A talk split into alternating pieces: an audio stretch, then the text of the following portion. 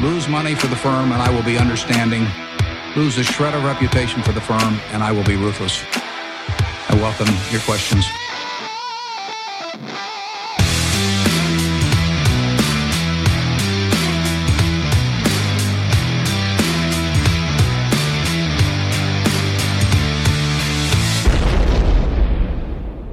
Välkomna till Kvalitetsaktiepodden. Det är jag som är Ola.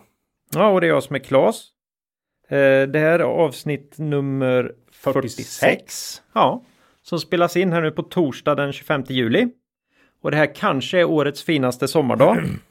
Ja, då den- väljer vi att hoppa in i, i studion. Ja, men så, så får det ju vara. Det är faktiskt en månad sedan vi släppte vår senaste podd här ungefär. Så Ja, vi har ju haft lata dagar. skönt. Ja, eh, vad har hänt sedan dess då, Ola? Nej, USA eh, tre veckor faktiskt. Eh, både New York och eh, Florida. Så det har varit lite, lite trevligt. Ja. Mm. Och då är, det, då är det naturligtvis Disneyland och sådana här eh, flod, flodbåtar med sån här fläkt bakom. Ja, det kan man säga. Ingen Disneyland, men eh, Universal var vi på och eh, flodbåt såklart. Sol Ja. och bad. Sen hade vi hyrt en Mercedes-Benz som vi åkte omkring ner i Florida och det kostade 350 kronor att tanka upp den. Full Hem- tank ja. Full tank diesel. Hemma ligger det på tusenlappen. Ja, och jag tror nog jag vet vilken prisbild jag föredrar. Eh, Ja, ja. Utifrån de utmaningar vi har här i Visst, världen. Ja, precis. Nej, men så att eh, ja, jag uppskattar full tank till ungefär två och en halv gång högre kanske än i, i Sverige än i USA. Ja. Ja, och då är väl oljan uppe lite grann just nu också. Mm. Så är det. Nej, men annars mycket trevligt och Ja. twittra ut lite där, lite spaningar på konken och, och så där. Eh, fjällräven går starkt där borta och ja, Ja, du hade lite flygbolagslynchning också. Ja. Hade, hade lite strul på vägen ner.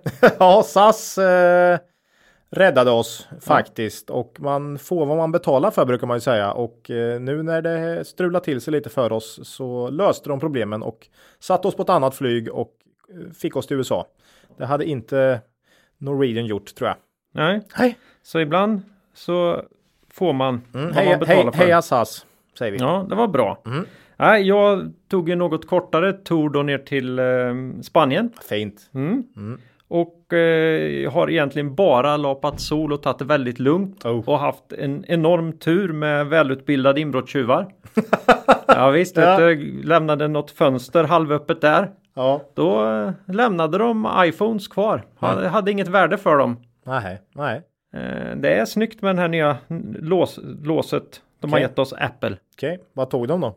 Ja, pengar. Ja, det är väl det. Mm. Kontanter så att säga. Som tur var hade vi lite bättre koll på passen. Mm, Så kan det vara.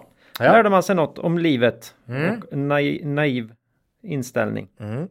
Eh, ja, annars går ju semesterperioden mot sitt slut för oss. Mm. Gör det ju. Ja, och förhoppningsvis så börjar den väl nu då för många av de här i redovisningspersonalen på börsbolagen. Som har kommit ju med en- tidigare. Ja, de som har kommit med tidiga rapporter här. ja. Eh, Häl- hälften brukar man ju säga kommer liksom i början på ju- juli då. Det är liksom, och sen tar de semester på något sätt. Och, och resten kommer i slutet på augusti. Ja, men det blir en lucka här. Ja, det blir en klart. lucka här. Det är Helt- ganska det, tydligt. Det är tydligt, absolut.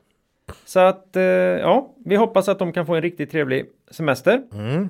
Sen så är det en liten fågel som viskar i mitt öra att vi nu har fått över 5000 följare på Twitter. Åh, stort! Ja, Riktigt kul! ja tusen tack för stödet eh, där. Eh, vi har ungefär 10 000 eh, lyssnare per avsnitt och 5 000 följare på Twitter. Det är fina siffror tycker vi. Ja. Jä- jätteglada för det. Som, som klockar in. Det här med Spotify är svårt att förstå. Hur vi- Alltså det, förhoppningsvis är det Vi lite höftar, fler. vi höftar lite. Vi höftar lite. Ja. Eh, ja, och sen eh, så måste vi då tyvärr eh, rätta till lite saker. Eller som väntat. Får vi väl rätta till lite saker efter förra avsnittet då. Där tog vi ett nytt grepp. Och sen förklarade vi ju, det heter ju dismiss då. Så redan, redan i, i namnet så, så antog vi väl att vi skulle göra lite tabbar där. Eh, Det blir ju så när man screenar. Ja, vi valde ju att berätta varför vi passar på en del av de bolag vi får frågor om. Mm. Istället, istället för att bara låta bli och kommentera på dem överhuvudtaget. Mm. Och vi kom fram till sju bolag som vi då hade tänkt att ta en närmare titt på trots allt. Mm. Eh, Och en sån här ytlig screening då så är det ju lätt att något blir fel och en av de lite större var väl att vi hade lyckats missa att Sano som vi då tyckte så jättespännande ut i P10 helt plötsligt. Ola var ju i chock där, det fanns ju inte en flå. Eh, det hade ju splittat då 12 juni 2 till 1. Så det var ju P20 egentligen. Ja, och inte de här P10 då Nej. som vi tyckte att vi fick fram. Där har ju, där, där är ju börsdata, börsdata i kapp nu naturligtvis. Men, Ja, men vi vad- var ju ganska nära in på där. Mm. Eh, ja, sen så missade ju jag då. Mm. Jag varnade ju för att det var också väldigt, väldigt ytliga Nej, men bolagsprestationer. Missade, men jag tycker inte man kan säga det. Screening går ju ut på att man utifrån ett par nyckeltal ska Mm. liksom sortera fram från en stor datamängd. Mm. Massa, alltså, du kan, du kan inte gå igenom alla på djupet så att det blir fel eh, och det kommer bli fel på många så att det tycker jag inte du ska vara så hård Ja, mot dig själv. just, just i det här fallet då så lyckades jag ju jätte- missa att Nobina hade sålt Svebus för över ett år sedan Ola. Det är väl, Ja, ja. Ja, det är väl på- lite beyond. Det borde jag ju kunna ha plockat Vi- upp i. Visar det inte lite vad man hinner med på fem minuter? Jo, det, det kanske det Eh, gör. Det är så med screening och screening är ju mer för att kunna få ner ett stort urval. Eh, Det är inget, eh, utan man kommer missa där en hel del. Eh, Men okej, Mm. Det det, var, det var först lite- att det inte var Nobia och sen dessutom då att de hade sålt. Så att det var, Ja. det var inte kök och sen hade de sålt kronjuvelen eller? Svebus, ja och det det, står fortfarande faktiskt att de äger dem på, hos Nordnet. Det Jaha. tycker jag är intressant att man inte ens en gång per år Mm. orkar Avanza också Uppdatera- sämre och sämre faktiskt på bolagsinformationen. Ja, mycket sämre uppdatering på vinst per aktie, utdelningar vad jag har sett faktiskt. Så att, eh, nej, börsdata. Men då, Återigen, då Ola, vad gör man då?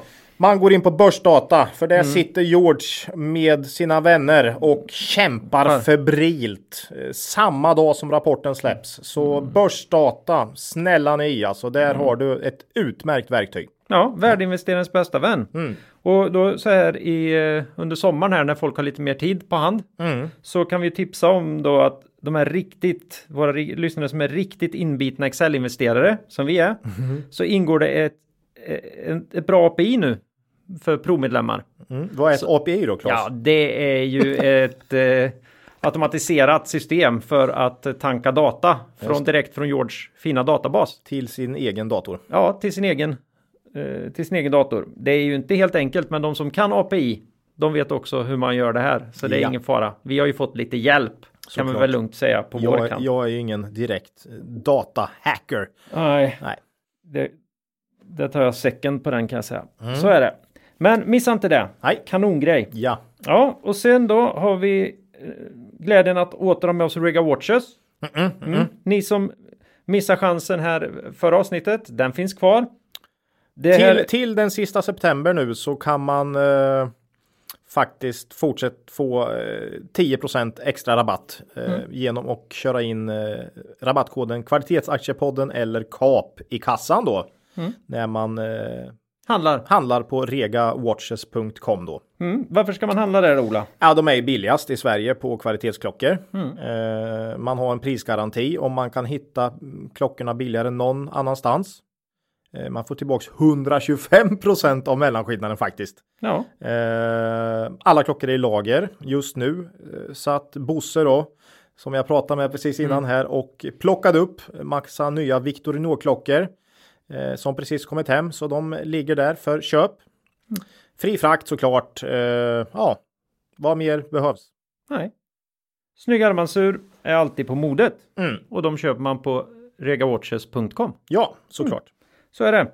Mm. Ja, eh, dagens avsnitt då. Mm. Det är väl rapporter kan man säga. Mm. Tänkte ta några eh, korta aktuella bitar och det är väl också då kopplat till rapportperioden här. Ja, det blir ju så.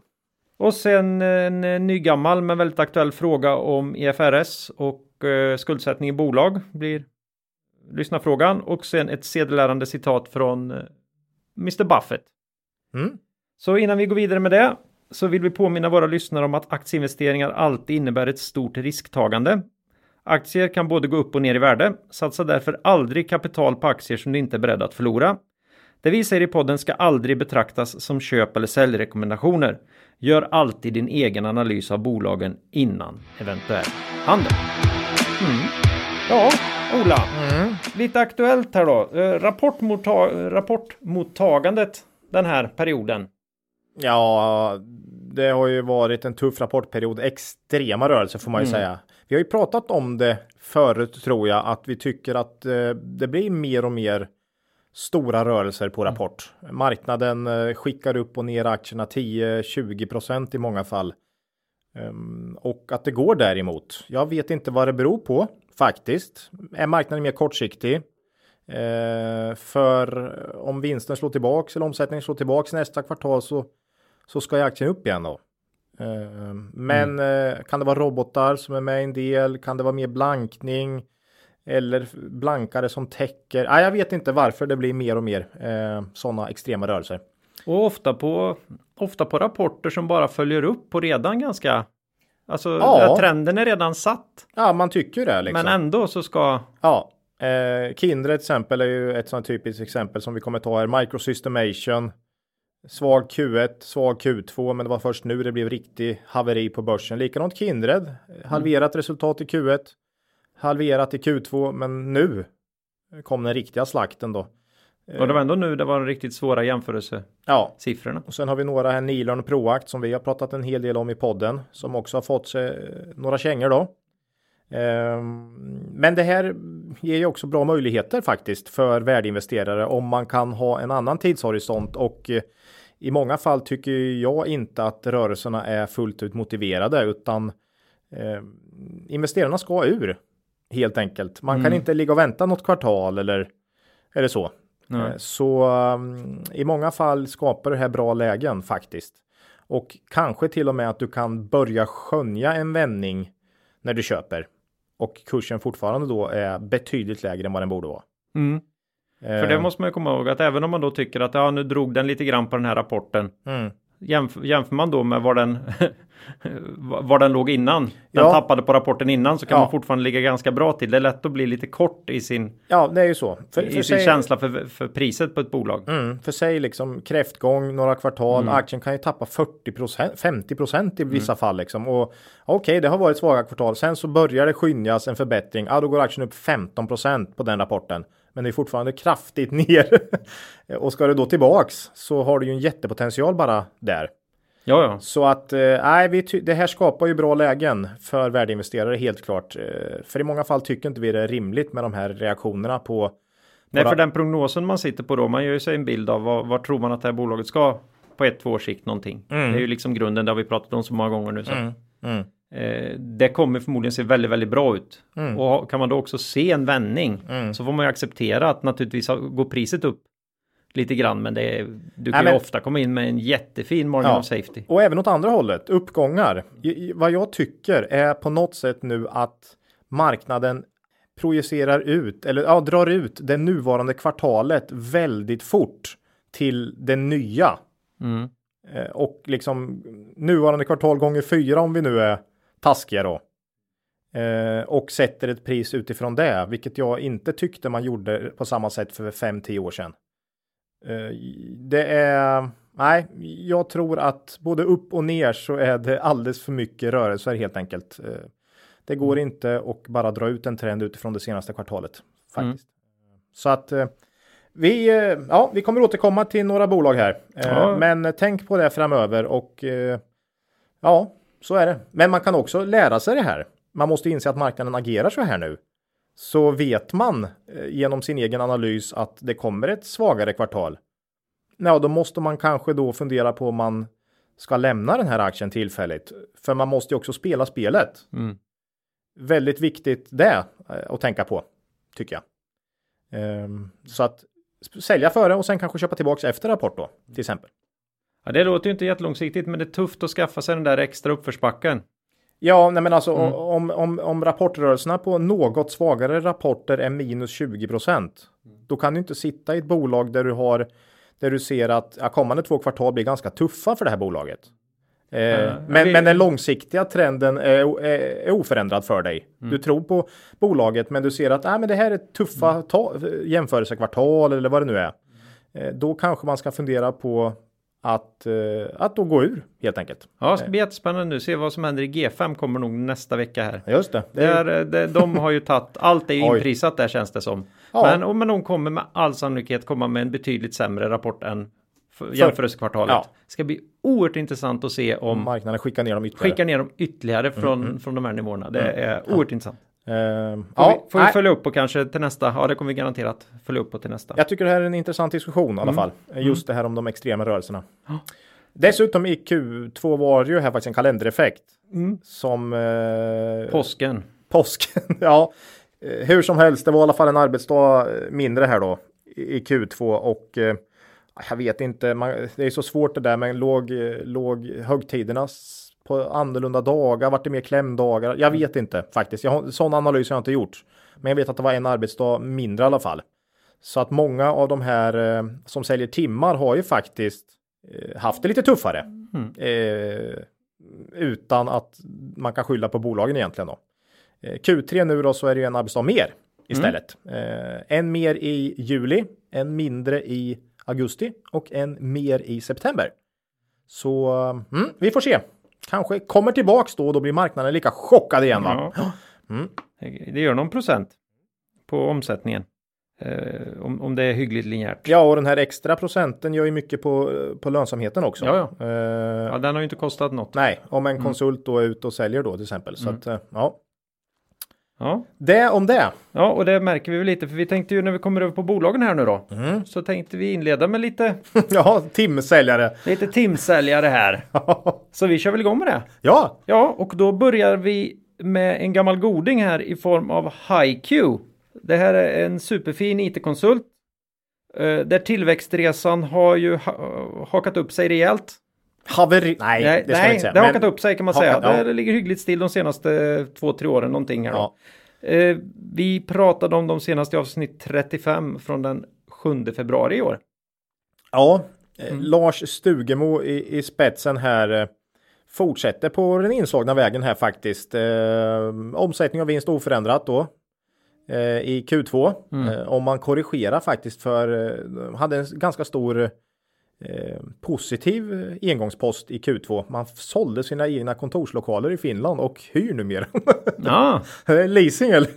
ja, Nej. men det, det, kommer man inte undan med nu med IFRS 16. ja, man fick i alla fall in 22 miljoner i vinst ja. eh, för den fastighetsförsäljningen. Eh, så, så de cashen kan man ju ändå göra något för va? Mm. Dela ut kanske, för man delar ut mer än vinsten här så det behövs. ja, men vi har pengar. Eh, nej, men antalet anställda 3 lägre än förra året i Q2 här. Alltså, mm. de har ingen tillväxt. Nej. Senaste 10 åren har man snittat 5 omsättningstillväxt. Mm. Det är ganska lågt. Vinsten har faktiskt varit oförändrad om man sett om man kollar 10 år tillbaka i tiden och nu så är det samma vinst. Eh, nu är det väl mer. Förr i tiden var det både stabilitet och lönsamhet tycker jag eller tillväxt och lönsamhet. Nu är det mer stabilitet och lönsamhet som är adelsmärket här. Mm. Men lönsamheten har också gått ner mot, eh, närmat sig de övriga IT-konsulterna faktiskt. Eh, men man har en stark balansräkning, över 100 miljoner i kassan, man har en hög direktavkastning på 6% och det pratade vi om sist när vi pratade om HiQ att många ser det här nog som hyggligt säkra 6 mm. Och det är därför den kan ha P18 då. För den ligger den hade väl P21, 22 tror jag när vi pratade om de här för eh, något halvår sedan. Men nu är den nere på 18 då. Eh, men fortfarande tycker vi att det är för dyrt för ett bolag som inte växer då och minskar man antalet anställda som konsult så blir det liksom omöjligt att få till en, en omsättningsökning över tid. Mm, och tar och lägg till kalendereffekten på det Ola. ja, men faktum var att eh, Knowit, eller eh, HiQ överraskar faktiskt lite positivt vad gäller lönsamhet mm. i Q2. När många konsulter hade det lite tuffare så höll de faktiskt sin. Och det visar också på den här Nej, oerhört eh, välskött mm. eh, bolag och de säger alltid att de prioriterar eh, lönsamhet före tillväxt. Mm. Brukar de skriva i sina rapporter. Så mm, de är eh, det är det de är eh, duktiga på. Det var ju jättebra på den tiden de också växte. Ja, men nu är det bara lönsamt. Nej, precis. Ja. Nej, men de, de, är duktiga. Jag, jag tyckte Q, Q2 var faktiskt ett litet eh, steg åt rätt riktning för Haiku. Nu har de åtminstone en överlägsen marginal då. Och nu tål ju det här upprepas som vi upprepar så många gånger. Man kan vara ett jättefint bolag utan att vi är intresserade. Ja, ja, ja. Vi är ju ändå lite tillväxtinvesterare någonstans i Det botten. har vi ju sagt. Och- ja, jag skulle kunna köpa HiQ om det var rimligt PE då. Men eh, mm. Eller jag hade jättemycket pengar som jag inte hade en aning vad jag skulle göra med. ja, precis. Mm. Ja. Så kan det vara. Eh, det är om HiQ. Det är MyQ. Mm. Eh, då går vi vidare där. Du snubblade in på dem lite grann här innan. Eh, Knowit. Mm. De vann ju vårt senaste IT-konsult battle Mm. och är med i vår senaste buy and hold också. Mm. Och de började ju sin fina tillväxtresa ungefär när HiQ kom ur sin. Ja, lite så ja. Ja, vi pratade om dem eh, i avsnitt 31 då. Det var på Lucia-dagen här i december. Och, och istället för då att eh, senaste åren ha tappat lite lönsamhet som HiQ har gjort. Eh, trots faktiskt, man har hållit uppe den bra, men man har inte tappat lite. Så har Knowit förutom tillväxt då också eh, förbättrat sina marginaler. Så Knowit har verkligen gått från att vara lite eh, bland de sämre i klassrummet till eh, ja, bland de bättre. Vi pratar mönsterelev här. Mönsterelev helt plötsligt då. Eh, Men de fick ju sig en liten känga av kalendereffekten i alla fall. Eh, omsättning plus 6% vinst minus 10. Man kan göra den här jag brukar försöka göra när det är kalendereffekter. Det är många bolag som pratar om väldigt positiv Q1 eh, kalendereffekt. De, många bra bolag skriver ju det också, att vi hade positiv effekt av kalender och negativ Q2. Då kan man ju klumpa ihop de här. Mm. För på halvåret är det ju ändå lika då. Va? Ja. Eh, så kollar man Knowit där så är det plus 10 på omsättning och plus 4 på vinst. Så att där tycker jag ändå det är liksom, det är en bra eh, övning tycker jag att göra om man ska fundera. Om, om det ser dåligt ut på halvåret trots, eh, då, då tycker jag då är det något illa Annat, på gång. Ja. Eh, men ja visst, det är inget, det är inget dunderresultat första halvåret, men det är inte lika illa som det ser ut om man isolerar Q2 här. Nej. Ehm, Man undrar lite grann varför vinsten tappar så pass mycket mer ändå. Ja, och det är, Är det, det är en berättigad är det arbetsmarknaden? Är det, Kan det mycket väl vara. Måste de piska upp lönerna här annars går de till HiQ vet du. Ja. De behöver ju folk, det har vi hört här. Mm. Har nog varit lite av den bästa av tider för konsulterna Mm. sista åren. Det har varit tillväxt och man har fått dem liksom hyggligt rimligt. Eh, Men, Det har funnits gott om personal där mm, ute. men så nu, nu, ja. Nej, så att eh, vinsten stiger ju mindre än omsättningen. Mm. Antal anställda upp 8% så här kan man ju ändå tro på någon form av tillväxt även kommande kvartal. Det är ju svårt att se i HiQ när de minskar antalet Mm. anställda. Ehm, här har man också 10% i omsättning och vinsttillväxt de senaste 10 åren. Så det här har man ju varit bättre de sista 10 åren Mm. än HiQ. Ehm, men ja, jag har lite svårt att se några större vinstökningar både för HiQ och Knowit de kommande två kvartalen faktiskt. Ehm, men jag tror inte heller på någon genomklappning. Jag tror det är hyggligt stabilt under hösten här. Det är min, min tro. Båda har ju bra balansräkningar. HiQ bäst, Knowit liten nettoskuld men väldigt låg. Här har du P 15. Så lite lägre än HiQ är det ju. Eh, Men kanske inte tillräckligt eh, för att jag ska bli jätteintresserad av eh, att köpa en IT-konsult. Nej, de kan ju inte växa hur som helst. Nej, Så att, sen har de 3% direktavkastning bara så att de här utdelningsjägarna kommer, hittar ju inte riktigt dit heller. Tyvärr. Men Knowit tycker jag är på väg åt rätt håll och har varit i många år. Eh, Och ska man ha någon IT-konsult så eh, är det ett av de bästa valen tycker jag. För hela, eh, hela sektorn är ganska högt värderad faktiskt. mm. Poppis. Eh, Men ja, vi äger varken aktier i HiQ eller Knowit i dagsläget. Så är det. Eh, vi ångar på här. Mm. Proact IT då. Mm. Det här ingen, är- ingen konsult direkt. Men Nej, viss- har väl alltså, varit. Har ju varit och säljer fortfarande en del tjänster ju. Ja, en, en gammal kapfavorit då som sysslar med IT-lösningar för alla typer av företag. Mm. Och de kämpar ju med den snabba omställningen från sajtbundet till molnlösningar. Mm. Och de pratar vi om senast i avsnitt 41 från den 2 maj, så inte så länge sedan. Nej, jag fick faktiskt gå ut här på Twitter också. Fick så mycket frågor om Proact som faktiskt eh, har tappat en hel del på börsen här sista månaderna och då då fick jag till och med skriva att det var efter 45 minuter där i avsnitt 41 som vi pratade Proact senast då. Eh, och då berättade vi att vi hade sålt våra aktier eh, och att den nya vdn verkar städa och omstrukturera Proact eh, sa vi då. Och det har väl fortsatt här kan man säga. Q2 dock klart sämre än Q1. Mm. Q1 var inte heller någon sån här jättebra resultat eh, var det ju inte, men Q2 svagt och här tror jag det är en del kalendereffekt. Men jag tror också det är oerhört mycket eh, att han håller på att försöka stöpa om det här på något sätt. Vi har ju en ny vd här nämligen mm. eh, och för första gången på väldigt länge så har ju Proact fått en vd som verkligen för, försöker förändra saker i bolaget. Ja, vi har ju sagt att det här bolaget verkar ju spela ingen roll. Nej, men han försöker verkligen förändra här. Det är, man säljer dotterbolag och man omstrukturerar, man säger upp och man anställer nya och så vidare. Ja, det märktes ju direkt. Det var väl eh, landchefer i Danmark, Danmark och Finn... Tyskland var det ju någon eh, insidersälj och ja. sådär. Så att äh, det, mm. var, det var flera som har gått faktiskt. Eh, så han försöker verkligen göra någonting. Eh, och det verkar ju kosta en del då. Ja, det är ju det. Och hur mycket ska man förändra ett bolag som har en fantastisk historik? Det är ju lite den jag känner i magen. Det gör lite ont. Mm. Men det är ju molntjänster och han försöker liksom trycka. Det är Jonas Hasselberg här då. Mm. Det är ju hans stora plan här för Proact. Han kom in i höstas. Och det är ju mycket att han vill liksom föra över Proact mot mer molntjänster Eh, där då marginalerna över sikt är högre. Mm. Man bygger ju upp den här omsättningen långsamt och sen kommer margin resultatet eh, senare då. Mm. För det här är ju liksom repetitiva eh, intäkter. Mm. Um, men man hoppas ju att, um, att han har något här och jag tror ju det. Men det är fortfarande så här att molntjänster är 15% av omsättningen. Man kan ju inte släppa 85. Nej. Det är det man är rädd för här nu och, och det är en ny vd. Det skapar lite mer osäkerhet. Hur han tänker här. Um, jag tror han tänker rätt. Men han får ju inte släppa de 85 och det är ju det mm. man verkligen vill se här att det stabiliseras för Q2 var inget bra där, helt klart. Ehm, och han är oprövad.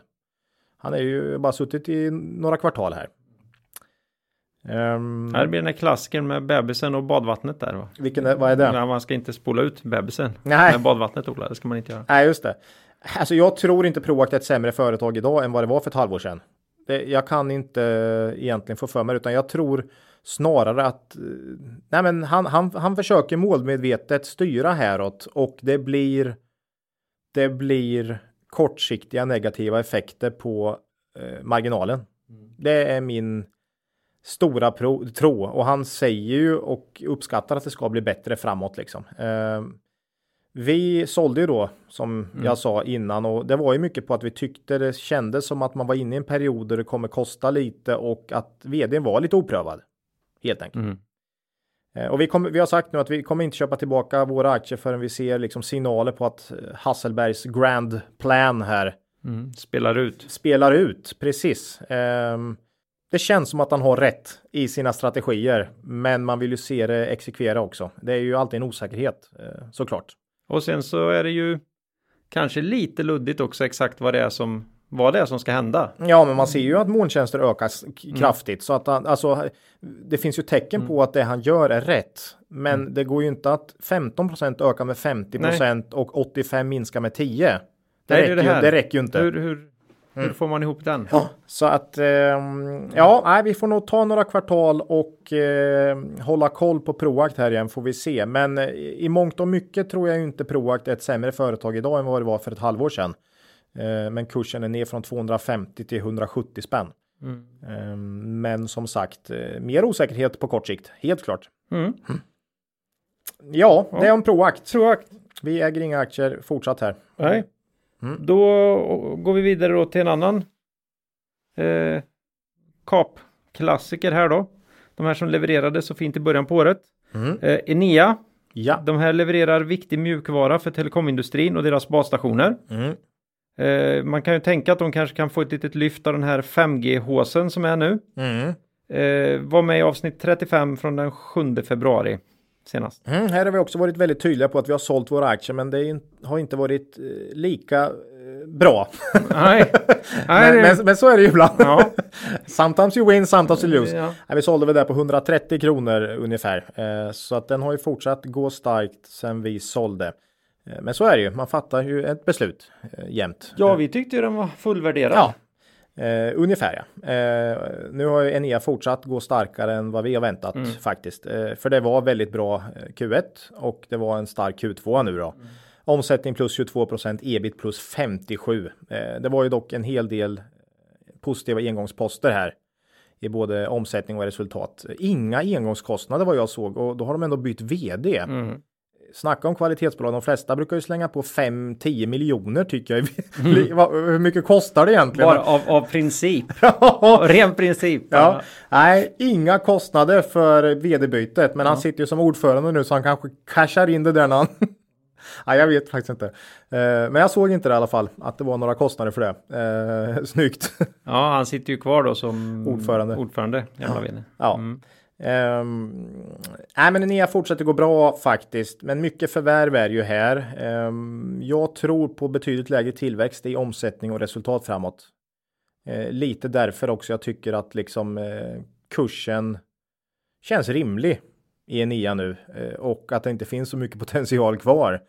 Ehm, balansräkningen ger inte utrymme för särskilt stora förvärv skulle jag säga i närtid. Eh, och man fortsätter tappa omsättning på Ericsson och Nokia. Man skrev ju något nytt avtal här med en av dem. Eh, framgår ju aldrig vem. Eh, och det indikerade ju på något omsättningstapp på cirka 20% per år från och med nästa år. Nu är ju det här nere på 20-25% av omsättningen som tur är. För det var ju 70 här för fem år sedan eller något va. Men ehm, ja, utan förvärv då och med tapp på Nokia och Ericsson så blir inte liksom den resterande tillväxten särskilt stor. Även om de här köpta bolagen är väldigt fina bolag som har bra tillväxt då kanske det bara blir netto plus 5-10% i tillväxt. Inte så dåligt i och för sig, men eh, det blir inte som det har varit nu, tror inte jag. Eh, jag såg Redeye hade gjort en analys på 10 kronor i vinst per aktie för 2019 och 2020 och det är faktiskt lite över vad jag tror. Jag kanske typ 9, 9,50 någonting.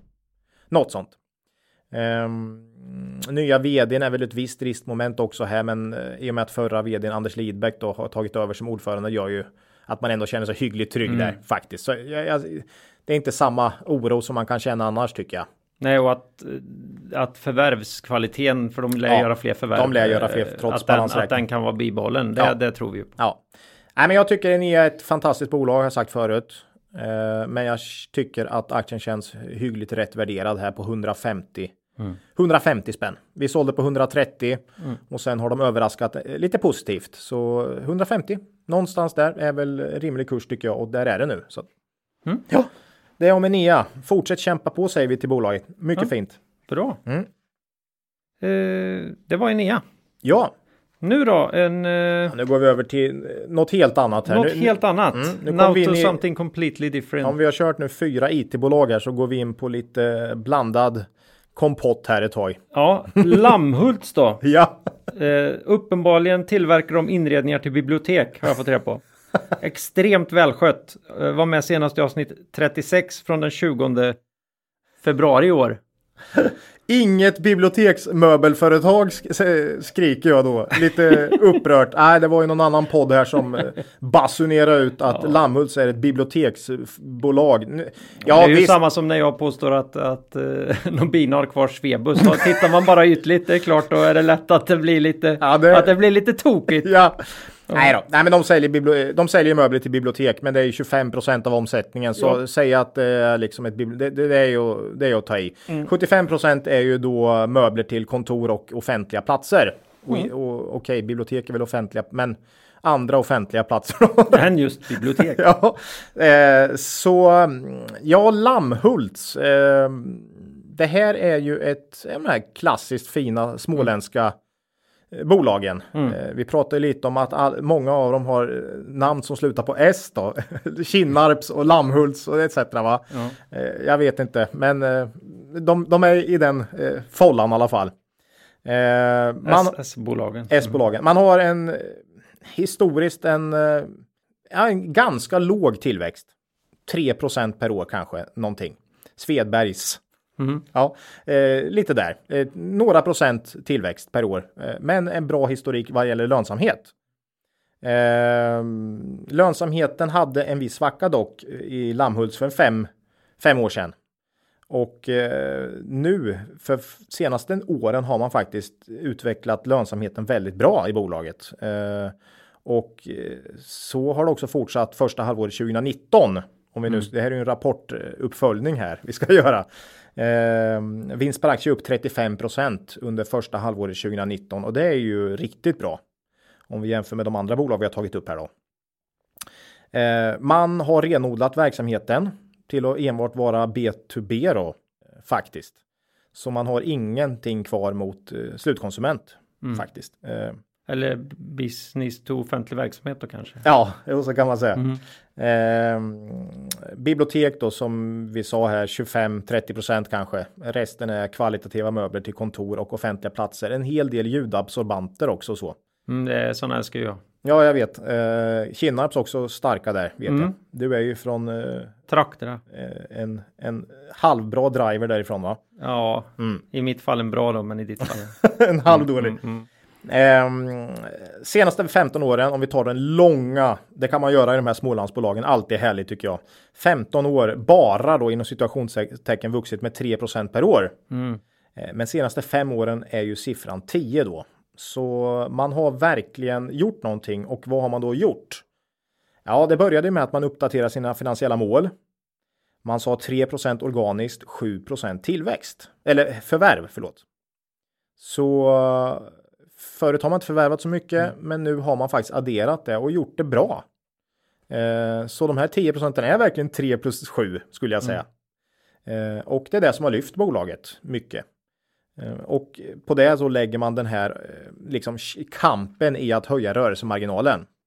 För den har verkligen pågått under flera år och eh, den här relativt nya vd nu, Sofia Svensson som kom in i, för ett år sedan, ganska, ny, ganska exakt, säger ju att vi ska till 8% rörelsemarginal.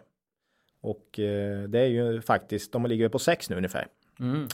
6-7 någonting. Så att det är ju en bit kvar. Men man var nere på 3 någonting de riktigt dåliga åren faktiskt med tidigare vd. Eh, ja, det är alltså både ett eh, bolag som jag tycker växer mer än vad det gjort historiskt och där man kan se lite lönsamhetsförbättringar faktiskt ytterligare då. Eh, och eh, Sofia Svensson, nya vdn, tycker jag faktiskt har bevisat sig här på sitt första år och eh, Lönsamheten ökar stadigt och håller vad hon lovar. Jag, börjar få förtroende helt enkelt. Men omsättningen har stått stilla. Man har inte förvärvat vare sig 2018 eller 2019 så det blir ju de här den här lilla organiska tillväxten då bara. Och dessutom så avyttrar de det sista B2C-bolaget här förra året som det har ju liksom dragit ner omsättningen lite då istället. Ja, det är ju stentufft. Ja, mm. ja. Um, ja, jag tror det är dags för förvärv snart. Man har snackat om det nu och man har, jag tycker man har tuffat till retoriken lite där också. Man, om man, bolag man läser mycket och hör, lyssnar mycket på så märker man ju nyanser då. Eh, och där tycker jag man har tuffat till retoriken lite och det skulle få fart på tillväxten såklart. Eh, dessutom stark orderingång nu. Man tog en jätteorder i Dubai eh, faktiskt på bibliotek. Ja, jag tänkte säga det. Ja. Det naturligtvis var det ju på bibliotek. Ja, det var det ju. Nej, det är ju någon. Ja, vad annars? Ja, nej, det ska vara någon jätte. Ja, jag vet inte vad det är. Eh, vad har de? Sådana Parismässan 1912. Du kommer ihåg de här? Ja, jättemässorna. Ja, jättemässorna. Ja, men det är någon sån grej i Dubai. Man ska ju stoltsera mm. med fantastiska grejer. Det är fotbolls-VM och de här grejerna som drar upp eh, såklart var, i, i olika städer. Va? Men här är det Dubai som ska göra något. En satsning. Så då fick de en order på 60 miljoner och det är deras största order någonsin. Mm. Och den ordern ska ju ut andra halvåret 2019 här. Det mesta. Så det kan ju också gynna tillväxten då, mm. såklart, under andra halvåret. Eh, nej, men summa summarum här. Jag tror på bättre tillväxt och marginalförbättringar framåt. Jag kollade upp de enda offentliga då inom situationstecken prognoser som finns här. Eh, ABG då, Introduce, eh, har 6,50 i vinst per aktie för i år och 7 kronor för 2020. Känns inte omöjligt eh, om man ja, växer lite grann och ökar, förbättrar lönsamheten lite och då har du P 7,9 för i år och 7,3 nästa år. Det är ju, det är ju väldigt lågt. Mm. Extremt lågt faktiskt får man säga. Um, ja, är bolaget dessutom i den här lite finare vinsttrend nu som man är i så, så tycker jag det känns som ett intressant bolag att, att äga faktiskt. Ja. Hur var balansräkningen? OK kan man väl säga, inte mm. mer. Eh, netto skulle de ebitda på 1,5 Så att den är ju klart under de eh, gränser vi sätter, men det är ju ingen nettokassa. Är det nej, inte. Nej. Men, äh, men den är vettig. Direktavkastning 4 procent. Och de, och de verkar kunna göra vettiga saker med pengarna de investerar. Mm. Eh, hon har ju ett förflutet inom M&A också eh, faktiskt och har jobbat med det i tidigare liv. Hon är både civilingenjör och civilekonom som jag har förstått också. Så att hon har ju bra bakgrund. Mm. Eh, så att hon kan säkert göra vettiga saker förhoppningsvis. Och mm. jag tycker det. Vi har ju köpt in oss i Lammhults här. Eh, måste vi säga såklart. Mm. Eh, under sommaren. Eh, och hoppas att de ska tuffa på eh, med eh, lite bättre tillväxt och fortsatta lönsamhetsförbättringar. Går det illa där så säger vi att vi gjorde det bara för att vi hade så tråkigt. eh, va? Sommarstiltje på börsen, det går inte, måste göra någonting. Ja, ja, och då ja, springer man raka vägen till biblioteksbolaget Lammhults. Lammhults. Mm. Så Nej, är det. Men, eh... det är jättespännande med Lammhults. Ja, men det är lite spännande. Det lite är ju riktigt tråk... hedlig. Ja, ett klassiskt sånt tråkbolag som, som många inte alls kollar på. Men... Träprodukter från Sverige va? Ja. Det är ja. som man blir lite varm när man, ja. man tänker på det. Nej, men så Lammhults mm. är ju ett nytt innehav för oss. Jag har haft det, ägt det eh, för, och, förut mm. också, men det var länge sedan nu. Men nu har vi hittat tillbaks. Mm. Får vi se om den låga värderingen eh, Får vi se om kärleken är besvarad. Ja, mm. vi får väl se här om några kvartal. Hur, hur lyckliga vi är då. Ja, ja Lammhults. Ja, Småland. Kul. Ja, vi hoppar vidare på bolag vi äger. Det mm. kommer inte som någon chock för någon när vi säger att nästa bolag är AQ Group. Mm. Det här är ju, ja, nu kanske det blir mig, kontraktstillverkare, underleverantör till industrin. Nej, men det. Allt från enkla detaljer i plåt och plast till färdiga systemlösningar. Jag var tvungen att kolla lite vad, vad, vad de där är. Bankomater Mm. Elskåp. Fixar de mm. i sin helhet bland annat. Mm. Det, är ju, det är ju hög förädlingsgrad kan man ju lugnt säga. Jo, precis. Eh, och eh, de var med senast i avsnitt 41 från 2 maj. Mm. Nej, men kontraktstillverkare, men det är ofta kontraktstillverkning på ganska avancerade grejer. Ja, ja, det är det eh, Så att det, det är inte det jag det här. att du skulle tycka att det, det är var. inte det här kretskort. Ja, ja. visst. Men, men det är ganska avancerade prylar ofta. Ofta är det. Ja. Mm. Ehm, och mycket el och elektrifiering. Där har jag inte sett dem alls försöka ta någon några extra poäng eh, på elbilstrenden här som Garo och, och, flera andra har försökt va utan eh, som vanligt så jobbar man på i, alla Håkan Mild här i det tysta va. Mm. Mm. Eh, omsättning här då Q2 plus 7% ganska skralt. Mm. Kan man tycka, men den var faktiskt 9% organiskt och hur det är rimligt? Jo, för man avyttrar ju då ett stort bolag förra året i Q3. Så där tappar man ju en del omsättning. Så justerat för det så är faktiskt den organiska tillväxten 9% och det är ju ruggigt starkt i Q2. Vinst per aktie plus 50 eh, Men det är ju det här vi har pratat om i AQ eh, under hela eh, vi har ju pratat om det i ett år nu säkert. Just att det blir väldigt lätta jämförelsetal här i år för AQ och det lättaste jämförelsetal kvartalet är ju det som kommer upp nu, Q3, då man tog 60 miljoner ungefär tror jag. Ja, jag valt att kalla det städkvartalet. Kvartalet. Ja, mm. det var ju många det, som inte trodde på det, men det, det, jag tycker det spelar ut vårat case här eh, ganska bra. Eh, och nu är det Q3 som ska rapporteras härnäst. Eh, och eh, ja, det blir ett väldigt lätt jämförelsekvartal. Vi hoppas de tuffar på framåt med eh, viss organisk tillväxt. Kanske 9 procent mäktar de inte med över tid, men Några 5% kanske eh, är ju väldigt bra. Det är det som är deras finansiella mål. Alltså 9% Det är ju galet för den här typen av ja, etablerade galet. bolag. Det, det ja. är ju. Det måste vara. Ja, det är olika. Det måste vara lite specialeffekter här. Mm, mm. Eh, så um, ja, ja, säg några procent organiskt. Mm. Man gjorde ett jättefint förvärv här vid halvårsskiftet då Trafotech, mm. eh, elprodukter med, tillför cirka 10% i tillväxt. Så Ja, 10% förvärv och kanske några i organisk. Ja, då har du en hygglig vinsttillväxt eller omsättningstillväxt under hösten här. Ehm, jag tror då att vinst per aktie kan landa på 15 spänn någonting sådär i, i år och då har du 12 någonting, 12,5. Ehm, nej, tycker inte jag är dyrt ehm, för ett så pass välskött bolag. Det här är ett av de här bolagen som har snittat 15% omsättnings och vinsttillväxt över 15 år. Det är den här jag brukar kalla 15, 15, 15. Det är Swedol och AQ de här. Eh, 15% omsättningstillväxt och vinsttillväxt i 15 år. Mm. Eh, AQ har dessutom gjort det utan att tappa omsättning ett enda enskilt år trots eh, statsfinansiella kollapser i Europa och Lehman Brothers. Så att nej, oerhört fint bolag. Mm. För billigt med P12,5 tycker jag. Ehm, vi äger fortsatt AQ och kommer göra det om inte värderingen blir mer rimlig. Ja, Mm. det blir rätt. Ja. Enligt oss då. Eh, så är det. Ja, Så vi tror på ett bra andra halvår där och framförallt lätta jämförelsetal. Då. Mm. Så det är inget, inget nytt från AQ eh, som förändrar det här caset tycker jag. Snarare Nej. kanske bättre än, än vad jag har trott. ja, det är ju så de fina bolagen gör. Ja, ja, De överraskar ju en på uppsidan. ja, ja. Ja.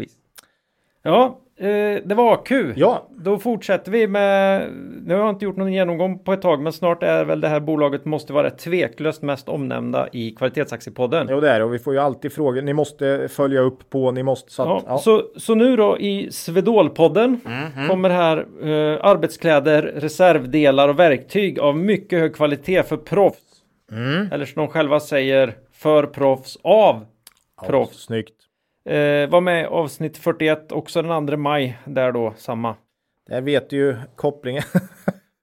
Kindred kör ju för spelare av spelare. spelare.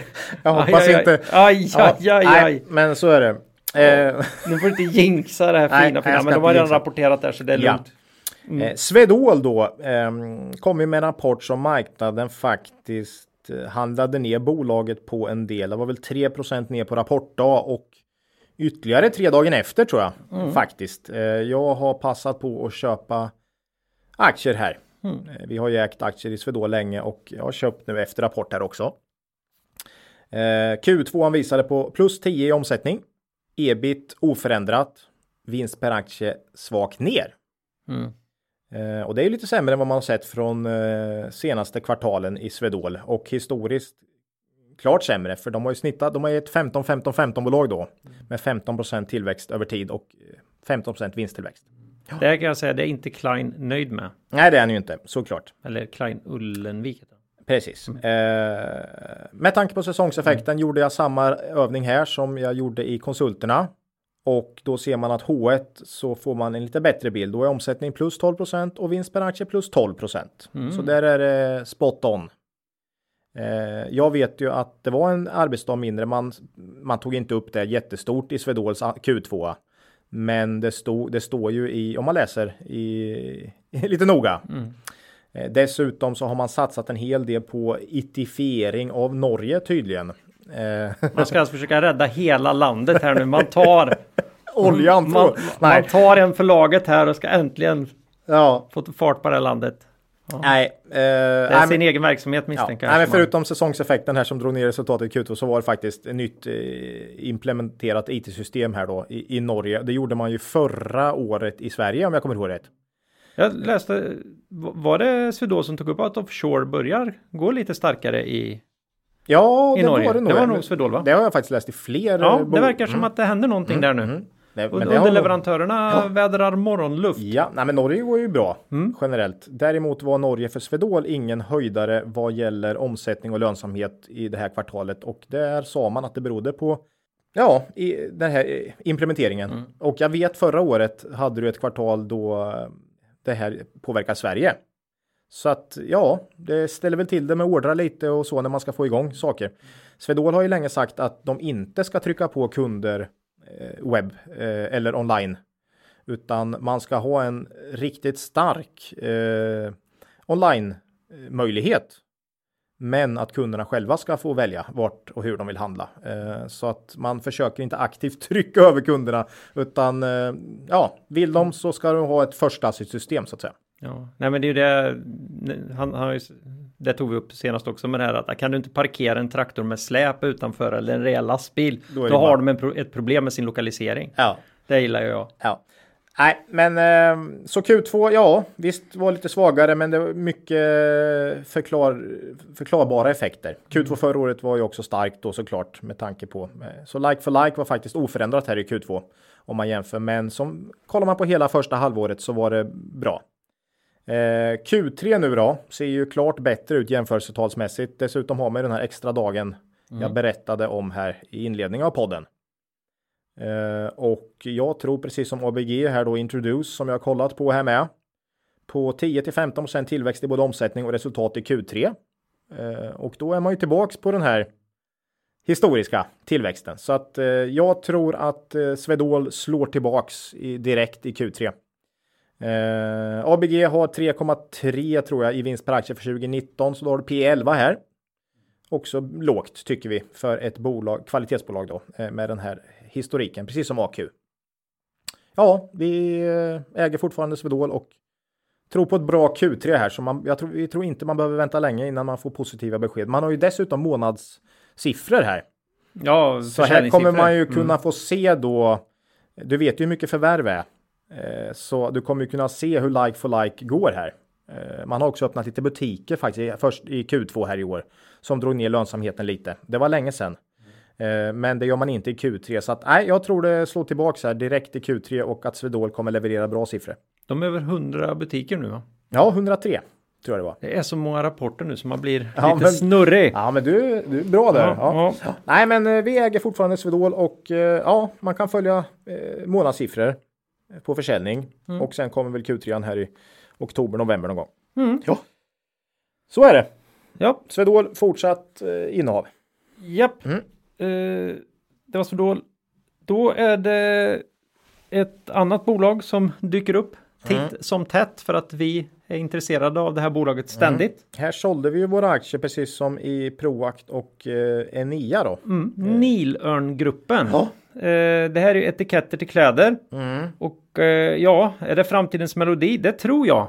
Mm. Eh, jag har ju varit lite så här rolig här och försökt vara, eller det har ju inte varit, jag försöker vara rolig. Men folk gråter ju mest bara. Nej då. Och det var ju det här eh, RFID-taggar. Mm. Eh, var ju som sagt var i Spanien.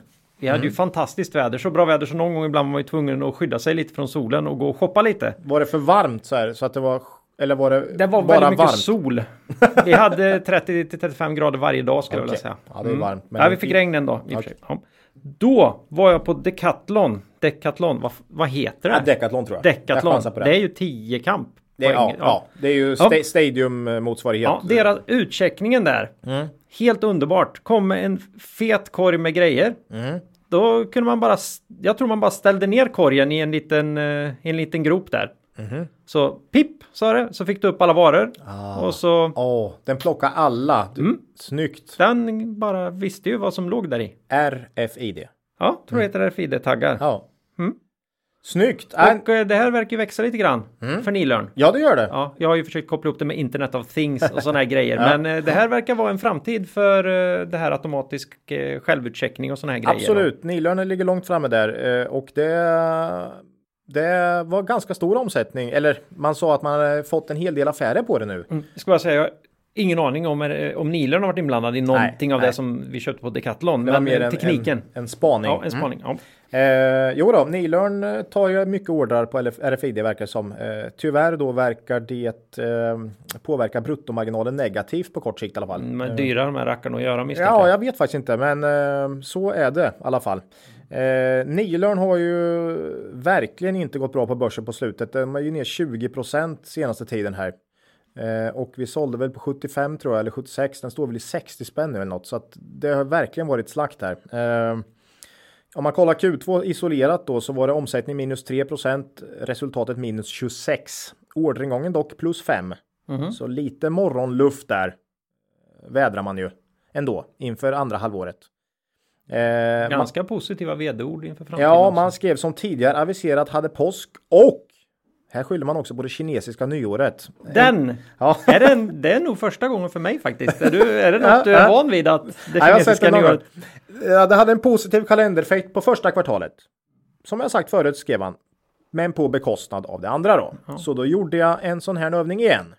Kollade hela halvåret va. Eh, då är omsättningen plus 2. Ebit minus 13. Så så starkt är det ändå inte va. Nej. Eh, Där åkte han dit. mm, lite så faktiskt. Den går inte att lura. Det där är man brukar prata om det här med second level thinking. Det där är väl, vad är det, en och en halv level thinking? Ja, du slår ihop Så- Q1 och Q2 för att se om de har något. Nej, men det är en ganska bra övning faktiskt att Ja, göra. Eh, ja. eh, men ja, eh, visst. Jag tycker snarare att orderingången, att den pekar åt rätt håll, är positivt för framtiden. För alltså växer de inte mycket så ska du inte kunna öka rörelsemarginalen något vidare. För det känns som att det är så tufft i branschen så att mm. kunderna kommer inte gå med på några stora prisökningar. Eller?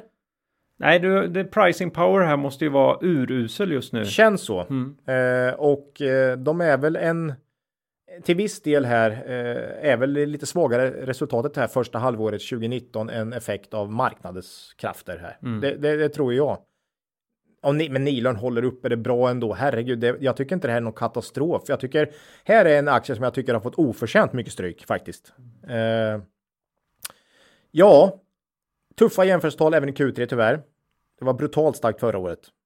Eh, Q4 ser lättare ut, men där hade man en stor uppskjuten, uppskjuten skattefordran man redovisade. Så det, det, blir tufft även på sista raden i Q4 faktiskt. Även om omsättningen så lätt, eh, är enkel. Va? Så att man tror ju kanske inte på någon extrema tillväxt här Q3, Q4, man, utan eh, det kommer nog tuffa på med eh, inga så här jättekioskvältare här, tror jag. Eh, men P11 nu på redovisad vinst, alltså rullande fyra kvartal då mm. bakåt nu. Eh, om man justerar för den här skatteeffekten eh, i Q4 så att det är inte dyrt och, och jag tror Nilörn har bra chanser att studsa tillbaka här, även om det kanske inte sker eh, just i höst då. Så, så tror jag det. Man har en urstarkt ställning här och är väldigt duktiga på det. Och det, ju, det, var ingen plump i Q2 tycker inte jag. Liksom. Det, det var ändå vettig lönsamhet och, och, så. Sen att det var sämre än förra året. Det, ja. Men vd heter väl Klas? Ja. Just det. det nej, nej. Eh, köp! Köp, köp. Ja. Nej, eh, han var väl inne på det här också med att man satsar på lite nya marknader nu också. Mm, mm. Eh, och ja, att ja. det börjar bita lite i Tyskland kanske. Italien tror man pratar om. Spanien. Spanien. Ja. Det kanske kommer nu. Ja, det kanske, det, det, det kanske det, ja. Ja, där, där har case du closed. Case closed. Decathlons det nya storkund. Det där är inte en halv level thinking ens Ola. ja, nej. nej, så att, eh, nej, men jag tror Nilen studsar tillbaks, mm. även om det kanske inte sker i höst. Mm. Eh, jag, jag, tycker fortfarande det är klassföretag. De har jättestark balansräkning. Eh, Ägarsidan, det har ju fortsatt det här osäkerheten med traction där tycker jag. Vad, vad ska de göra med Nilörn och de är storägare, mm. sålde lite här och ja, jag vet inte. Nej. Kan komma ett bud, har jag sagt i många kvartal nu. Eh, Nilörn är en, en ett, ett, ett tydlig uppköpskandidat tycker jag faktiskt. Mm. Vi äger inga aktier i Nilörn. Eh, det har vi inte gjort på ett tag här. Vi sa väl när vi sålde, men det var väl i vintras någon gång tror jag. Eh, mm. Och eh, vi fortsätter att avvakta där. Ja, nej, man, det är jobbigt när man vet att det kommer tuffa jämförelsekvartal. Kan, Även om man vill vara långsiktig. Det är jo, tufft. men det, jo, men det vill man vara såklart. Men då känner man ju Marknaden att man ofta inte... får ett kvartal till att titta och se. Och med ny information kanske. Mm. Och då behöver man liksom inte vara inne. Nej, behöver man ju inte vara. Sen mm. kommer det ett bud och då blir man såklart snopen om det skulle komma. Men ja. eh, då är det som det. Det har jag sagt mig också, tror jag, i podden, att, att köpa bolag på, eh, med hopp om uppköp, det, det, är sällan en bra strategi. Eh, det får komma som en bonus i så fall. Det blir någon, eh, det, det behöver ett helt nytt citat som går ut på att väldigt mycket mer pengar har förlorats i väntan på uppköp än, än vad som verkligen har tjänats, tjänats. Ja. i uppköp kan jag tänka bra, mig. Bra, det är Klas ja. 2019. Mm. Ja, vi får hitta på en sån. Mm. Det var eh, Nilörngruppen mm. där vi eh, lite spänd förväntan, men det kan dröja ett litet tag. Ja. Mm, innan det händer någonting här. Mm. Eh, vi hoppar vidare på ett annat bolag som ni har hört talas om förr. Uh, inte så frekvent, men några gånger. Ja, vi, vi byter börs lite här också då. Mm. Går över till Norge, Strongpoint.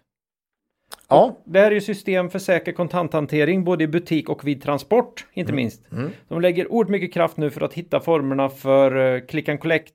Och de var med i avsnitt uh, 37 från den sjunde i tredje.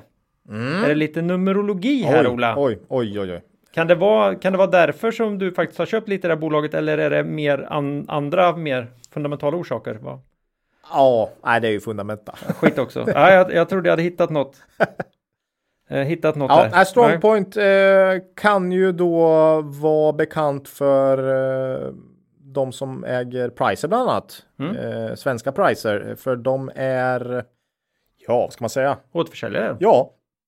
Och de genomför eh, liksom själva ja, utrullningen mm. av mycket av Pricers Och bygger affär. in det här i mer omfattande butikskoncept också med Ja, Så Pricer Stöd för är plock, faktiskt, hyllplock och ja, grejer. Pricer är en viktig del för Strongpoint också då, för de tjänar ju pengar på att Pricer och de säljer också in Mm. Pricers. Det är ju det de gör. Ehm, ja, Strongpoint. Vi har nämnt det lite då och då här. Jag- tycker det här är ett bolag som nu under ny vd då rör sig åt rätt håll. Förra vdn har suttit i 16 år och kändes ju aningen trött även om man gjorde det bra på något sätt. Men nej, jag tycker nya vdn där känns väldigt bra. Och vi, vi är ju ganska mycket, både du och jag, bet on the jockey här. På, I många fall. Man ska känna att det är ju en oerhörd trygghet att ha en vd du, du känner för och litar på. Eh, så att i det här fallet tycker jag det är positivt faktiskt. Här tycker jag är ett jätteintressant fall. Jag vet inte om de här finns online. Eh, om man kan se gamla eh, eh, rapportpresentationer jo, här. det är bara att gå in på Strongpoints hemsida ska man se. ju väldigt eh, gamla vdn, nu ska inte jag låtsas så jag kan komma ihåg vad de här herrarna heter. Nej, Eh, var ju väldigt trygg. Det känns ju väldigt tryggt. Det är ju liksom en fadersfigur som står där och håller Sex- sin hand 63 Ö- år tror jag var, 64. över bolaget och de anställda. Ja. Eh, kändes ju jättebra Mm. ur, ett, ur det perspektivet. Men det kanske inte var det som Strongpoint behöver nu, utan Nej. nu har vi ju en, en urkraft känns det som. Som har 41, 42, 40 någonting sådär eh, drygt. mejslat fram en väldigt tydlig plan och börjat genomdriva den. Ja. Jag tror det är väldigt tydligt för de som jobbar i bolag, bolaget också vad, Ja. vad idén är här. Ja, eh, och för investerare tycker Mm. jag. Han kommunicerar det väldigt bra. Eh, och det är en kombination. Och det är det vi brukar säga i de bolag vi investerar i. Det är mängder av, man ska, man ska liksom jobba brett. Detaljer. Eh, allt ska vara föremål för förbättring. Det går inte att bara köra på en grej. Eh, det finns inte ett bolag där man säger att jo, vi ska göra det här och så kommer allt bli guld. Utan det är en, en kamp på alla håll. Det är vad vi tror på. Fler, flerfrontskrig. Ja, eh, och under 2019 tycker jag verkligen att eh, hans då, eller Strongpoints utveckling har varit bra med tillväxt och förbättrad lönsamhet. Det här är faktiskt en kombination av att man tillväxtsatsningar som börjar ge lite frukt, men samtidigt slimmade kostnader. Han drog bort 30 miljoner. Då funderar man på om den här förra vdn då som 16 år hade massa polare som gled omkring i organisationen som man inte riktigt vågade Ja, jag vet inte, eller man kanske blir, det kanske inte är så bekvämt att göra. Det är lättare som ny vd att göra vissa åtgärder. Det är i alla fall vad jag tror. Eh, för det verkar som att han har kunnat plocka bort 30 miljoner utan några större negativa effekter här. Ja, och han har ju gett sig på säljet också ganska rejält. Det kan också vara en Rejält. sån där. Det vet man ju fortfarande inte om det kommer bära. Eh, det är lite för tidigt här. Det är ju ett år sedan han började. Så att, men men, men det, det går åt rätt håll. Om vi säger så. Nej, men jag kan nog, min erfarenhet och den är väl inte så bred, men jag kan uppleva att uh, säljsidan ibland får sina rockstjärnor. Mm. Och man glömmer bort att även rockstjärnor kan ju hamna på dekis och att musik kan bli omodern på något sätt. Ja. och eh, den, den tror jag är lite, Mm. den är lite farlig och där blir man ofta sparkad snett uppåt och får liksom ta hand om de här riktigt stora. Då blir man någon slags superkam. ja. Och egentligen är man bara jävligt nöjd. Fet katt brukar Ja, man ju säga. Liksom. Jag tror kanske att han, han kastar väl ut en hel del av de gamla konsulterna och sådär på det här området. Konsulter också. definitivt var ju en stor del. Men förmodligen en del anställda. Eh, det var ju någon landschef har jag för mig och man bytte ekonomichef och lite så. Så att han har ju gjort som, som proakt fast det verkar ge snabba eh, resultat där. Eh, Det är ju ingen stor omställning av bolaget utan det är snarare effektivisering och fokusering skulle jag säga i, i, i Strongpoint. Eh, man ska då komma ihåg att det här är ett orderstyrt bolag precis som Pricer eh, och Sarsys har vi ju nämnt och så va. Eh, där det kan vara lite ryckigt mellan så att det är farligt att dra ut en trend för hårt här utifrån ett kvartal. Och det sa vi i och för sig här i början på det här avsnittet också då att det är farligt. Ehm, så det kan vara lite ryckigt om. Men man har en aktiv förvärvsagenda. Man har inte gjort något än under hans tid. Balansräkningen klarar definitivt förvärv. Dessutom får man ju faktiskt nu in 56 miljoner här då. NOK. Eh, I Q1 2020. Eh, från, Från- norska staten tror Ja, jag. Eller från ban... eh, SJ. Eller Ja, nej, banverk, deras- banverket. deras banverk, ja, alltså. deras banverket ungefär va? Ja. Bannor hette det. Det måste ju vara deras Mm. motsvarighet då. Som vill dra en järnväg över deras, en av deras fabriker då. Mm. Eh, och då måste man ju betala, det är ju ändå De äganderätt. löser in den. De löser in den för 56 miljoner och Um, ja, vi har funderat lite på det där, men vi tror inte det kostar 56 miljoner att relokalisera den. Uh, den, den delen och eventuellt så kanske man kan göra allt i den svenska fabriken. Mm, det här är ju Eller label, fabrik, tillverkningsenhet. Labels. Mm, labels, alltså, ja. Etiketter. Etiketter, precis. Eh, man kanske kan göra allt i den svenska verksamheten. Det har vi ju ingen aning Nej, om. men... Eh, man har inte kommunicerat så jättemycket där, men det känns osannolikt att man ska behöva ta hela den här pengen för att bygga, skapa nytt. Skapa och nytt. dessutom hyr man. Men visst, det kommer ju bli en del för det här. Mm. Men jag, jag, tror en hel del rinner ner i kassan där faktiskt för att man äger det. Och man ska ju veta att det här är ett bolag med börsvärde på 450 miljoner, så 50 är ju ganska mycket här. Mm. Eh, en utdelning på ett år är ju 20 miljoner, så det är två års utdelning här. Men visst, det kommer säkert lite kostare. Ja, nej, men man har i alla fall en bra balansräkning eh, tycker jag och man kommer kunna förvärva. Omsättningen har ökat med ungefär 10% senaste sju åren. Eh, har inte jättelång historik här så att sju år får räcka där då. Eh, något ryckig lönsamhet har också varierat lite med införandet av nya sedlar och så här i, i mm. Sverige och Norge. Då har dragit, alltså, är det mycket service ett kvartal då kan det dra upp lönsamheten och så.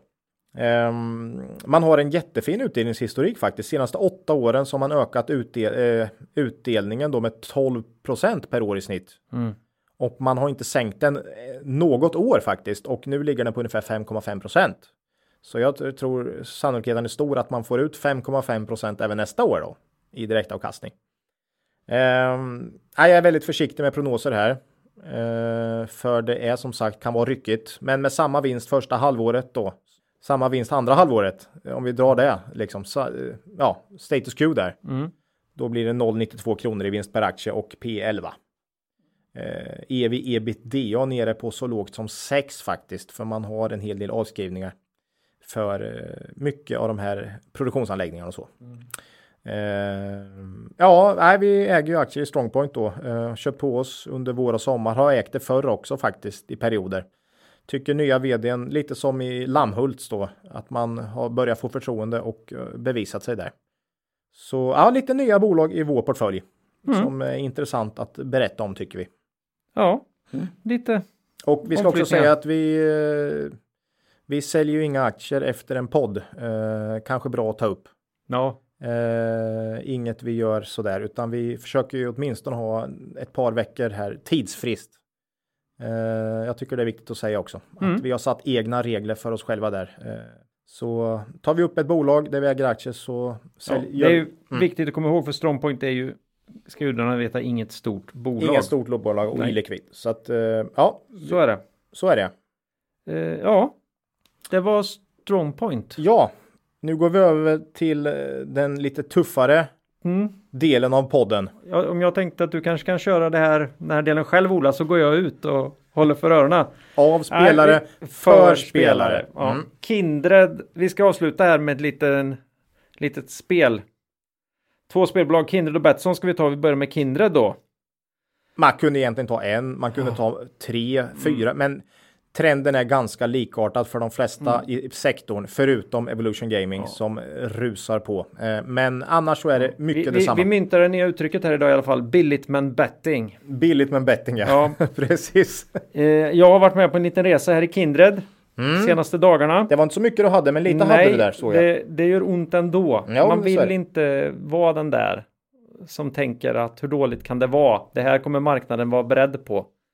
Nej, men det här är ju ett sånt här långsiktigt bett mm. där du säger att Kindred kommer komma tillbaks. Eh, men hur roligt är det under de här kvartalen där vinsten droppar? Mm. Kindred är ju alltså då gamla Unibet eh, hette de förr, men eh, deras stora varumärke är Unibet och det här är spel om pengar online. Ja. Sportspel och kasino, poker, eh, ja. bingo. Mm. Allt möjligt kan man hålla på med där. Eh, ja, eh, de var med i avsnitt 36 från den 20 februari. Mm. Mm. Kindred ja. Efter, ja, det är väl näst efter Microsystemation den mest spektakulära nedgången här under rapportperioden skulle jag säga. Microsystemation sjönk väl var det 40 45 procent på en. Det är inte rimligt att tappa 45 halva börsvärdet på en kvartalsrapport, men det har man i alla fall gjort. Uh, ja, då är det ju ändå inte ett tokhåsat bolag innan. Nej, Microsystemation var väl lite upphåsat. Jo, men inte, inte så här. Nej, det var, det, var, det hade, tapp, hade tappat en del ja. före och ja. sen slakt total då. Mm. Och precis som Microsystemation faktiskt så var Q1 och Q2 väldigt lika i både Microsystemation och Kindred. Men slakten kom efter andra rapporten. Då orkar man inte mer. Nej, på något sätt måste det vara så. Eh, Kindred har i alla fall tapp, tappat 30 procent ungefär då sedan rapport här på 26 plus 4 ungefär. Mm. Eller minus 26 minus 4. ja, tungt. Eh, resultatet eh, halverades för Kindred eh, under första halvåret och den halverades i både Q1 och Q2. Så det var ju liksom samma utfall kan man säga mm. i Q1 som Q2 ungefär. Och det hade tydligen marknaden inte riktigt eh, trott på. Hade nog trott på en snabbare vändning där uppåt. Mm. Eh, och jag trodde väl också att det skulle bli något bättre än vad de redovisade då. Eh, men som sagt, ska man investera i den här sektorn nu så tycker jag då får man nästan ha, då, då måste man ju tro på en förbättring långsiktigt och lite blunda för det som händer nu. För, för ska man ha en investering så ska man ju tro på att det här blir en sektor som kommer tillbaka likt den har gjort förut och där de här regleringarna är kortsiktiga effekter. Mm. Eh, så att man handlar ner den nu. Jag förstår inte riktigt den jätteslakten som var här. Eh, men eh, Nej, ja. man, vill, man vill gärna tro att mycket var eh, mycket var taget och så ville man inte få komma in för sent. Jag hade, jag hade ju en idé om att bara en bara en ljummen rapport här kommer tas emot väldigt positivt. Mm. Eh, men jag hade aldrig kunnat föreställa mig att alltså det, det är ju omsättningsökning. Mm. Nej, men skid, den enda skillnaden, alltså mm. Q1 och Q2 var väldigt lika här tycker ja. jag. Så att, att, att det tog marknaden som en chock här, det, det Ja, det, alltså det är ju en, en, en sak som skiljer. Och den är ju viktig såklart. Och det är ju mm. antal aktiva kunder här mm. som minskar. Och dessutom att Q3 har börjat svagt. Mm. Så man kan väl, man kanske, marknaden kanske hade trott på ett starkt andra halvår. Mm. Eller en bra Q4 och nu flyttas det framåt då. Eller att jag tror ju att man börjar tvivla. Eh, kommer, det någonsin kommer bli... det någonsin bli det det har varit? Och det tror inte jag. Men jag tror definitivt att det kommer bli bättre än nuläget. Mm. Eh, och eh, ja, vad ska man säga om nu? Alltså svag tillväxt i kombination med extremt stora marknadsföringsinsatser är ju en omöjlig kombination. Mm. För då har du ingen ny tillväxt och tar de här du ökar kostnaderna men inte intäkterna. Mm. Det kan ju de flesta förstå vad det leder till.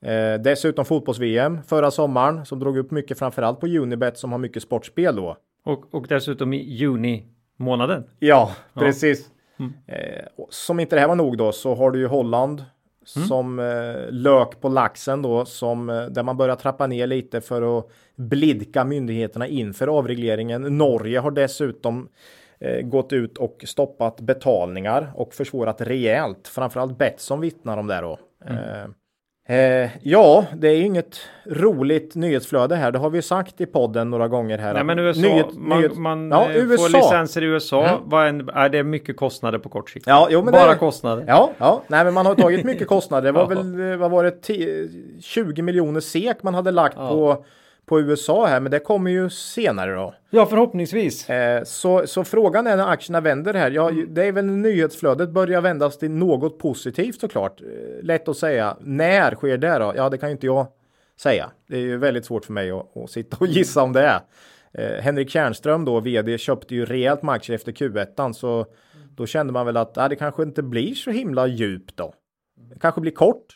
Man, nu Aha. önskar man ju att han hade varit en Microsystemation vd här så att då hade man ju vetat att det skulle bli bra. Vetat att det skulle bli bra. Men nej, nu köpte han väl för 15 miljoner ungefär ja. tror jag och eh, det, det, pilotskolan. det var betydligt högre kurser än vad Kindred står i idag. Mm. Ska han fortsätta köpa likt pappa Persson eller vad ska han göra här framöver? Mm. Kanske.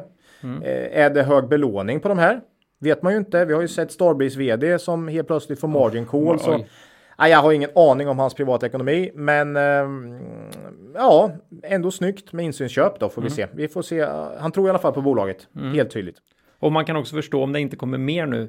För hur mycket, Ja. hur mycket torrt krut kan man ha? Ja, han kanske är jätterik. Eh, Ja. Så att han kanske Ja. köper ännu mer här nu då. Eh, Han gör som pappa Persson helt enkelt, köper hela vägen ner då. Mm. Eh, nej, men mycket skit nu på grund av omvärldsfaktorer. Det känns nästan som att vad mer, alltså det, all skit har väl nu nästan kommit fram, det är ju eller? inte slut i Nederländerna. Nej, men vet ju inte nej. de, de kanske inte ens får licens där. Regleringsvågen i Europa kommer nog fortsätta. Mm. Eh, det ska ju då vägas upp av förmodligen, alltså, man har ju sett positivt på det. Det var ju Mm. det som var så roligt förra året. Alla snackar positivt om att det skulle regleras, men eh, resultatet har ju fullständigt kollapsat liksom. Eh, USA är ju en motpol, men det är ju en, en liten, det är väl en, en, en, en viss tidsförskjutning tills det kommer igång här. Och där är det nog många som ska ha en del i kakan också. Så det är jätteintressant. Även om, även om man kanske inte betalar lika mycket till staten där så är det nog. Det frå, frågan är vilken marginal de kan få på den. Ja.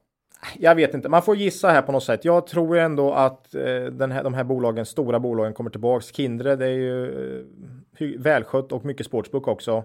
Eh, tar i USA. 20 rörelsemarginal de haft historiskt kanske. Nu de, har de haft 8 här. Kan de komma tillbaks till 12? Eller 15? 20 kommer de ju för, med skatter och allt så Nej, är det det orimligt. Men, men säg 12-15, ja då ska aktien upp. Mm. Så att, ja, snart, snart tycker jag värderingen är rimlig om man tror på den nuvarande lönsamhet. Eh, och det tror jag inte är, jag tror den ska upp Mm. med tid. Men frågan är när. Vi äger inga aktier i Kindred. Eller Jo gör du det? Jag gör ju det lite grann. Bra, du ligger fast. Den gillar jag ändå. Att du är ståndaktig. Ja, Mm. eller så är man för dum eh, för att sälja när man ser att nej, det var ner 15% på den här. Helt väntat. Ja, Ja, nej, så är det. så är det. Mm. Nej, marknaden är skoningslös. Eh, framförallt det här kvartalet tycker jag. Men ja, Mm. så är det. Man lär så länge man lever. Ja, precis. Mm. Ska vi ta Bettan också eller? Ja, vi får köra Bettan. Eh, det här är ju också spel om pengar online under varumärket Betsson, Betsafe och Nordic Bet. Med Mm. fler, aningen mer kasino än sportsbok här misstänker jag. Ja, jag, jag har inte mycket. Alltså det är... Också med avsnitt 36, 20 februari. Mm. Men det är ju i, i mångt och mycket exakt samma faktorer som påverkar här. Man pratar fotbolls-VM, eh, man pratar Sverige, reglering, man pratar Holland, man pratar Norge. Mm. Det är ju de här eh, grejerna. Betsson har faktiskt eh, klarat hålla uppe vinsten bättre än Kindred. Och tappat omsättning istället. Ja, så att där har man, här har man hållit vinsten bättre, men man har större andel från oreglerade marknader också. Så att eh, det kan ju vara en fördel då på sitt sätt. Eh, Holland är ju tufft och dessutom så har eh, Betsson flaggat för ännu lägre intäkter i Q3 än vad Kindred har gjort. Det vill säga minus 17 procent. Men det är ju oerhört svårt. Det är några veckor i början på juni. Ja, så det är ja. svårt att dra ut det för hela kvartalet. Dessutom var ju fotbolls-VM i början på juni. Fortfarande ja. Mm. Ja, så att ehm, ja, nej. Eh, det är svårt att dra ut en trend där tycker jag. Eh, men egentligen i mångt och mycket så är det samma saker här. Eh, ja, Sverige är tufft. Man har dragit ner kraftigt i Holland som jag har förstått det för och eh, också blidka här och kanske få en licens då så Ja, småningom. man försöker anpassa sig. Ja, eh, och Nederländerna har ju varit, eh, vad man har hört i alla fall, en av Betssons absolut viktigaste marknader. Kanske den vikt, enskilt viktigaste då. Eh, Norge skrev man om, blockerar betalningar, vilket försvårar oerhört mycket eh, för när kunderna vill eh, betta då, såklart. Eh, ja, svagt nyhetsflöde. om man ska ta något positivt här så är det just att sportboken ökar faktiskt i Betsson. För de har haft oerhört tungt på kasino jämt, men kasino gick ner 10, eh, sportsbook plus 14. Så det är ju bra. Mm. Eh, ja, nej, jag har inte mycket mer att säga. Båda aktierna ser billiga ut om de kommer tillbaks eller e- ens närmar sig den historiska lönsamheten. Men för tillfället så är marknaden helt, vill verkligen inte ta i det här med tång. Eh, har man en långs, riktigt långsiktig hatt och eh, inte tycker det är jobbigt att se svaga kvartalsrapporter så kan man säkert köpa och eh, försöka rida, rida ut stormen. Eller så kan det bli lite som vi pratade om i inledningen här, att man kan vänta på vändningen. Ja, det är ju så vi brukar agera. Eh, att man helt enkelt vill se åtminstone tecken. För, mm. Och då svälja förtretet att man kanske måste få köpa in sig 20% upp eller något sånt ja, där. men det är fortfarande mm. minus 50% och sen plus 20 Mm. Ja, då har du fortfarande sparat oerhört mycket pengar. Så får vi se. Ja, så kan det vara. Det får väl vara den sista rapporten. Nu har vi väl hållit på i 1.20 här. Det, det har vi. Mm. Så att eh, nu får vi öka. Ja. Öka farta. Sista kvarten. Ja. Eh, lyssnarfrågan. Mm. Eh, den kan nog gå ganska snabbt. Den är svår. Eh, vi får ju återigen då i den här rapportperioden också frågan om eh, nettoskuld genom ebitda här då med nya IFRS 16 mm. reglerna där det blir de här stora leasing skulderna som dyker upp här nu då. Vi har, vi prat, vi har pratat om det i omgångar, men för den som inte vet om det nu då så räknar man om hyresavtal mm. eh, till, till eh, ja, eh, eh man ser det som ett lån. Mm. Och så... Eh, Likställer med ja. bank, eller det gör man ju inte. Många, ja, jo, men det Och, och så betalar man ränta och så gör man avskrivningar på dem. Mm. Fejkat på ett sätt, för det är ju inte lån. Men eh, så, så, att allting blir en räkneoperation där, där man nuvärdesberäknar och håller på. Mm. Och då sticker skulderna iväg i många bolag. Mm. Eh, och det här är en eh, intressant information i vissa fall och i vissa fall så blir det fullständigt snett. Enklaste exemplet är till exempel H&M då. Mm. Som inte ens om de ville skulle kunna äga en bråkdel av de lokaler de Nej, och, har sin affärsverksamhet i. Ingen skulle väl vilja att de ägde Nej, sina butiker. Nej, för det är ju inte det de håller på med. Liksom. Nej, Nej. Så, så där blir det ju fel helt enkelt. Så ingenting har förändrats fundamentalt i bolaget och ändå så ser det helt annorlunda ut. Ja. Och då har vi fått frågan hur gör ni? Har, har ni liksom förändrat eran syn på eh, liksom nettoskuld genom ebitda och gränser för det och sådär? Ja, men det har vi ju. Det har vi ju faktiskt och eh, vi lyfter upp den gränsen eh, en bit. Kanske vi har ju haft tre där som någon gräns. Det kan vi säkert gå med på till och med fyra då i, den bolag, i de bolagen där det är just leasingskulder som vi inte tycker är relevanta då. Eh, frågan är hur bankerna gör. Vi har väl försökt forska lite i det, men inte fått riktigt klarhet i det. Men om bankerna inte skulle förändra kovenantkraven på den här typen av verksamheter, ja, då har de i praktiken sagt att ja, det är samma bolag, men vi gör det bara tuffare. Mm. så att jag tror att... Nej, men det här har ju justerats i många fall. Det, det måste också. Ja. Mm. Så, att, så att vi höjer ju upp dem där det här drabbar negativt. Men liksom bara för att ha hög skuldsättning så godkänner vi inte 4-5 liksom eh, om det är klassiskt gamla bankskulder. Va? Utan det är just för de här eh, leasingskulderna. Så vi, vi försöker att i de bolag vi är riktigt intresserade av och orkar räkna på noga så kollar vi upp hur stor som andel som är leasingskulder och eh, justerar för det. Ja, det finns inte mycket annat att göra här tyvärr. Nej. Och det här är ju, vi fick ju en hel del kritik, eller kritik ska jag inte säga. Vi, det påpekades för oss att man tyckte att vi gjorde en väldigt grundanalys av Awardit när vi mm. gjorde våran screening här i förra avsnittet. Mm. För att de då eh, har de här gamla, vad heter de nu då, K3-reglerna för avskrivning va? Okej. Okay. Eh, det, det, är ju närbesläktat då att man, mm. att man istä istället då för att låta bli att skriva av goodwill som du kan göra med de moderna reglerna så, så skriver du av goodwill mm. på resultatet och då ser ju resultatet avsevärt mycket sämre ut. Mm. Mellan jämförbara bolag då beroende på vilken det metod man har. Och det här är ju någonting, det här är en edge man kan ha. Mm. Det, är inget ha, man ser, det är inget man ser på en snabb screening. Nej. Utan det, det, måste man in och grotta i. Och det är relevant. Ja, I men... allra högsta grad. Absolut. Det är jätterelevant men mm. man kan inte gå på, på det djupet i... Nej. I alla bolag. I alla det bolag. Hinner, hinner man inte med. Så att... Uh, ja, nej, men, så är det. Så det finns, de, här, de här grejerna är viktiga. Men det, det, är både ett hinder men det är också, det kan ge en edge. Absolut. Eh, men svaret på frågan är ju att vi eh, när vi liksom är nyfikna på ett bolag och orkar eh, lägga tid på det så försöker vi separera det här och se hur mycket liksom, nettoskulden är exklusive de här eh, leasingskulderna. Då. Och, vi, och vi har höjt våra krav när vi ja. Ja. sorterar. Ja, så är det. Bland bolagen. Ja. Så, så enkelt. Ja. Eller höjt, sänkt kraven får man väl säga. Ja. höjt, höjt värdet och sänkt kravet. Nu är det långt här av. Nu märker jag, börjar märka här att att, att förmågorna falnar här. I, vi vill ut i sommarvärmen. Ja, det vill vi verkligen. Mm. Eh, så är det. Det var lyssnarfrågan. Mm. Eh, tackar vi för. Eh, citatet då. Eh, och det är ju, är ju jag då som på något sätt försöker hitta någon slags glädje i det här med att det går, går tungt i, i, i, i vissa. Och det är ju Warren Buffett som, som ska ha sagt att the best thing that happens to us is, is when a great company gets into temporary trouble. Mm.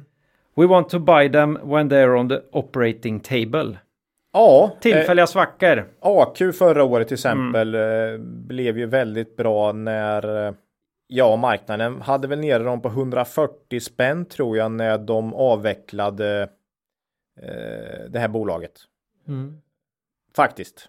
Så att, eh, och, det, och det, på, det, det var ju 60 miljoner i Q3 förra året som de tog där. Så att, ja, det skapar ju utrymme helt enkelt. Eh, och nu står den ju nästan 200.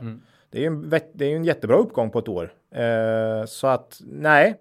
Sen är det viktigt att, att, att liksom skilja ut det här då. Eh, vilka är kortsiktiga då? Temporära. Det är ju den som Buffett är så bra på och som vi försöker då vara bra på. Man har ju inte alltid rätt. Men om man ofta har rätt på dem, då blir det bra i snitt faktiskt.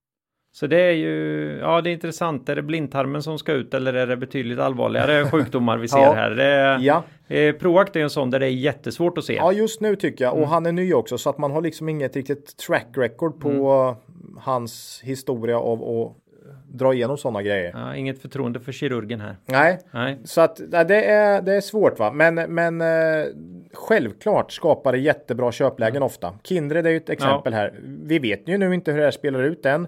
Det har, vi har inte ens sett en botten. I AQ tyckte jag förra året att det underliggande hela tiden visade på bra.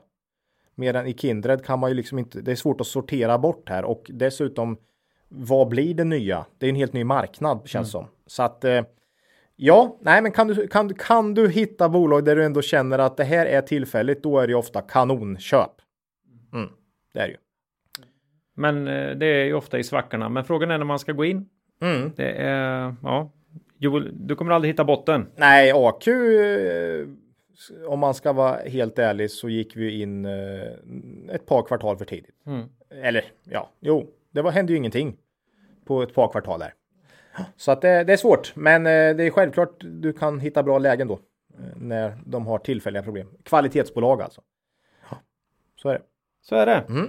Ja, det var lite rapp där. Vi eh, närmar oss slutet för avsnittet här. Mm.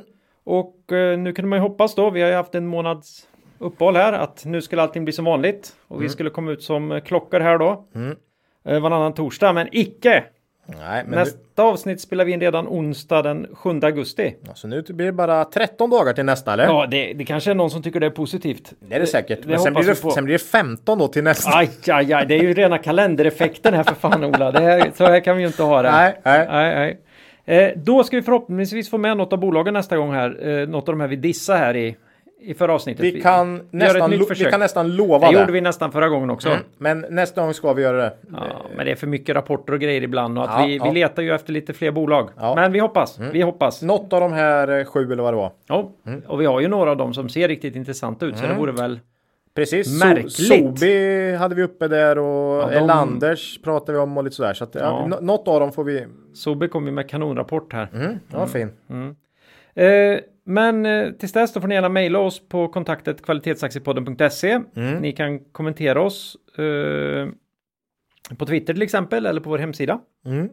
Eh, ja, slutligen Ola. Har du något riktigt makro eller TA värt att ta upp idag? Nej, det har jag inte. Nej. Mm. Du då? Ja, jag kan berätta, jag har verkligen försökt att få grepp om uppsidan med teknisk analys Mhm. under sommaren här. Okej. Men det känns som jag hela tiden missar något fundamentalt. ja, ägande Ola! Ja. Ja, idag var det ju en del faktiskt. Eh, Swedol, AQ, Strongpoint och Lammhults va? Och du hade ju lite Kindred. Ja, vi, vi ska väl vara tydliga med att det är väldigt, väldigt lite. väldigt, väldigt, det är väldigt. mer att det gör så ont att jag inte kunde lista ut att marknaden, Nej. Mm. hur marknaden skulle reagera på en, en förväntat svag rapport. Precis. Så är det. Eh, ja, då säger vi väl hej då för den här gången. Mhm. Och kom ihåg, Det är först när tidvattnet drar sig tillbaka som du får se vem som badat naken. Lose money for the firm and I will be understanding. Lose a shred of reputation for the firm and I will be ruthless. I welcome your questions.